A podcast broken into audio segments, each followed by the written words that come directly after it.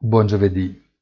Sebbene faccia parte dalla metà degli anni settanta del gruppo dei paesi più industrializzati, dal G8 al G20, il Canada è spesso visto come una sorta di appendice simbiotica degli Stati Uniti che ne assorbono le abbondanti risorse naturali e la cui crescita è fortemente condizionata dalle richieste di questi ultimi. La Bank of Canada, la banca centrale del paese, ha anticipato di un giorno la riunione della BCE di oggi e considerate le scarse novità offerte dai mercati, è utile guardare a quanto fatto detto da Ottawa.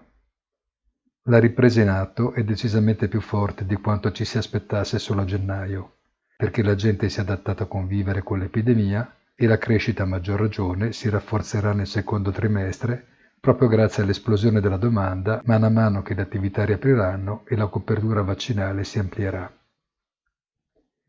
Crescita decisa nell'anno in corso, ma anche per i due successivi.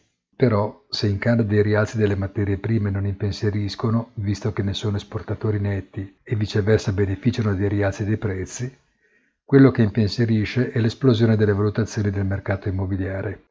Ciascuno quindi sembra doversi guardare da qualche pericolo, che non sempre coincide con quello di cui si cura il vicino di casa. Tra poco sentiremo gli aggiornamenti dalla BCE. Buona giornata a tutti e come sempre appuntamento sul sito easy-finance.it.